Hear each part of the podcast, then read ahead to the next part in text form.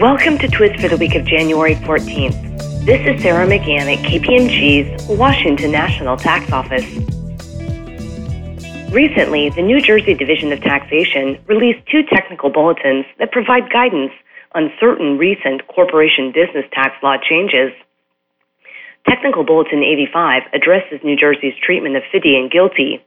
Recall legislation enacted on October 4, 2018 specifies that the Internal Revenue Code Section 258 deductions for GILTI and FDII are allowed for New Jersey corporation business tax purposes.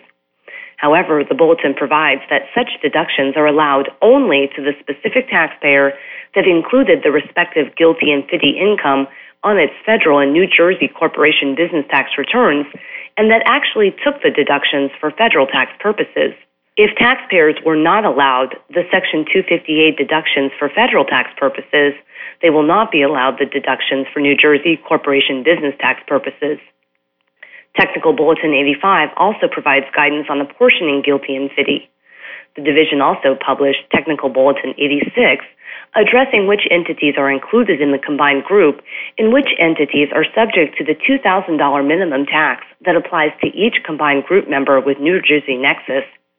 Notably, Technical Bulletin 86 confirms that disregarded entities and partnerships, limited partnerships, and LLCs that are treated as partnerships for federal purposes.